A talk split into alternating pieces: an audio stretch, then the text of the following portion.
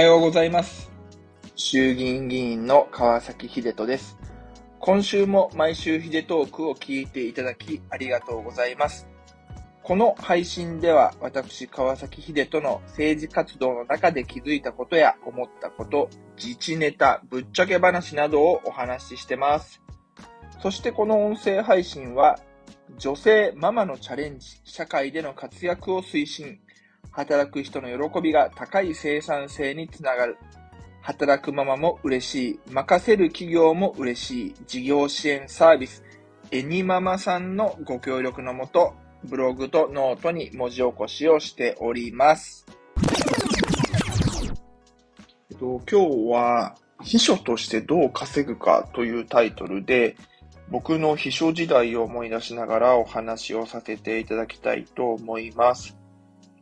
僕のバックグラウンドを、背景知らない方のために紹介させていただきますと、僕は2006年に NTT ドコモという会社に入社して、11年間会社員として働いていました。で、その後、政治家の道を志して、2017年に自分の父親の、まあ、川崎二郎のね、事務所に入所して、三重県の鈴鹿市というところで秘書として働き始めました。まずね、あの、ドコモって本当にいいところだと思いました。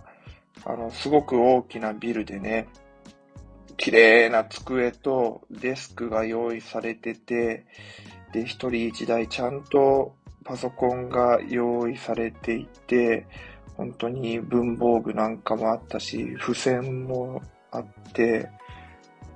でね、コピー機とかもちゃんとした最新のやつがこうリースで入ってて、で、本当に申し訳ないんですけれども、僕がこの会社のお金っていうのを稼いでるっていう感覚がもう全然なかったんですね。自分のやってることがどれだけのお金を生み出してるのかもわからなかったし、それ以上に会社からどれだけお金が出ていっているかも把握していないんです。でもちろん自分が発注した仕事がね、いくらだとか、まあ僕は D カードっていうのやってたんですけど、その D カードがこう何枚契約されたとか、まあ、そもそものドコモユーザーがどれくらい増えたのか減ったのかっていうのはわかるんですけれども、あの、そうじゃなくて、ああ、自分のこの今いる部署のお金今月使いすぎちゃったな、来月どうやって回収しようとか、そんな考えにこう、みじんとならなかったんですね。本当にもう自分が会社にどれだけ貢献してるかもわからない、どれだけ稼いでるかもわからないのに、残業ばっかりして、で、しかも、ちゃんと残業代もいただいてて、うん、働いた分だけ残業代もらえるのは当たり前だろうっていう感覚でずっとやってきてました。で、だけど、まあこれが会社を辞めて、その地元のね、親父の事務所に入社時に、本当に愕然としたんですよ。ちょうどね、2017年に選挙区の区割り変更があったんで、事務所を鈴鹿市に新しく借りたタイミングだったんですけれども、もう机とか椅子とかは超ボロボロのオフィスデスクで、椅子なんかは本当に古い、みんなわかるかな？あの、タイヤついてるんだけども、そのタイヤとか、あの、座面が回るところがもうキルキルキルキル言ってる椅子をね、あれはなんだろう、廃棄処理からもらってきたのかな？中古ショップから買ってきたのかな？誰かに譲ってもらったのかなっていうよくわからないやつでした。で、もう、パソコンは、当時の自分のプライベートのパソコンが一番性能良くて、ほ、他のは本当にもう Windows XP のもうホームエディションっていう超古いやつで、もう本当ね、ドコモ時代から見たら、めちゃくちゃ差がありすぎて、もう何なんだと思ったんですよね。で、本当、そういうことを全く知らずに、政治の道を志して、家族を連れて三重県に来ちゃって、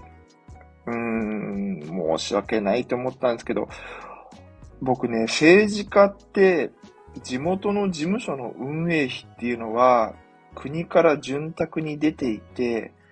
こんな劣悪な、劣悪なね、環境で仕事をしてるって知らなかったんですね。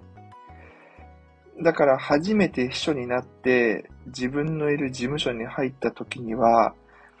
なんかこう現実を直視できなくて、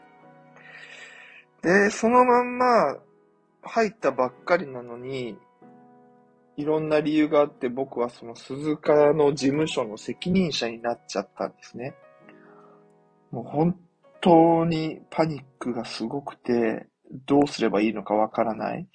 で、そのうち、すぐ3ヶ月後、3ヶ月後から2ヶ月後か、2, 2ヶ月後に選挙が来ちゃって、で、ポスター作ったり、チラシ作ったり、案内状発送したり、とかでね、いきなり経費がもうガンガンかかっちゃって、事務所のお金がすっからかんになっちゃったんです。本当にゼロ。で、お金がなくて、全くなくて、でもガソリン代とか家賃とか、えー、事務員さんの給料とか、そういうのも支払わなきゃならなくて、僕は事務所の責任者だったから、まあ責任はね、僕にあるから、ガソリン代とかはね、もう僕が払ったりとか、うん、本当に給料なんかはね、家族には申し訳なかったんだけれども、もう後回しだった。うん、やばい、ちょっと思い出したら、マジ泣けてきちゃった。ごめんなさい。ごめんなさい。ま朝から何泣いとんねんちゅうね。あの、マジで辛かったんですよ。こんなにお金がないんだと思って。では、別にあの、破産処理とかそういうのができるわけでもないし、どうやったらお金って稼げるんだろう、収入得られるんだろうって思って、で、まあ、いろいろね、あの、調べてみたんですけど、あの、政治家が稼げる方法って、その政治家の事務所がね、稼げる方法って、3パターンしかなくて、その寄付をもらうっていうのと、パーティー券を買ってもらうっていうのと、自民党員を増やして、党からの還付金をもらうっていう方法しかないんです。わかります？あの、寄付っていうのはその言葉の通り、皆様から寄付金っていうのをいただいて、その寄付金を経営に充てるってことです。で、パーティー券っていうのは、政治資金パーティーっていうものを開催して、で、皆さんに高いパーティー券を買ってもらって、そのパーティー券の売り上げからかかった経費を引いた、いわゆる粗利っていうのを得るっていう方法です。で、最後の党員を増やすっていうのは、自民党員って年間4000円なんですけれども、この4000円の党費の、まあ、いくばくかを党から還付していただく方法。あの、これ、できます？皆様。だってさ、売るものもサービスもないんですよ。売るものはもう川崎二郎という存在というか信頼ですね。信用って言った方がいいのかな？川崎二郎っていう信用とか自民党っていう信用が売り物なんです。ドコモショップとかってさ、まあめっちゃ携帯とかね、サービスとか、やっぱり売りまくってくれるトップセールスの人っていたけれども、基本的にはこうお客さんが来店してくれて、要は目的を持って来店してくれて、そこに対してサービスを PR するっていうやり方なんですよね。だからやっぱりお客さんが来るきっかけっていうのは、やっぱり NTT ドコモというブランドとか、あるいは、まあその当時いろんなタレントも使っててね、広報戦略とかもあってこう売れてくんですよね。だけどさ、あの、世の中ね、これだけ政治に関心がない中で、しかも新しい選挙区で誰も川崎二郎を知らない状態で、どうやってこの信用を販売すればいいのか全然わからなかったんですね。建設業界とかさ、まあ、ぶっちゃけ民主党政権時代に、やっぱり潰れちゃったりとかして辛い思いをした方っていうのは、自民党とか川崎二郎に、まあ、託す思いでパーティー券を買ってくれたりするんだけれども、もう本当にどうやって川崎二郎っていう信用を売ればいいかわかんなかった。でね、この環境でふと思ったのは、芸能人とマネージャーさんとか芸能事務所だったんですね。いや、芸能人ってさ、単純に能力高くても世に出なければやっぱり売れないじゃないですか。例えば芸人さんってさ、面白くても見る人がいなきゃ面白いなんてわからないわけだし、面白いって分かってもらうためには、やっぱりテレビに出なきゃいけないじゃんじゃあ、テレビに出れるようにしてくれているのは誰って思ったんです。多分これはマネージャーさんとか事務所の営業マンの方が頑張ってその芸人を売り込んでくれていて番組に出れるとか雑誌に載れるチャンスっていうのを得ているわけでしょ？で多分だからめっちゃ大変だと思うんですよね。いや、もしさ、これを聞いてる皆さんが、例えばタレントマネージャーさんで、あんまり面白くないタレントさんのマネージャーになった場合にさ、どう PR して仕事取ってくればいいって思いません？うちはね、川崎二郎っていう品質にはめっちゃ自信はあったんです。だけど、政治的に品質高くても、みんな政治に興味ないから、要はニーズがないから売れないんですよね。だけど、売らないと事務所が経営できない。給料もお支払いできない。政治活動も何にもできないっていう。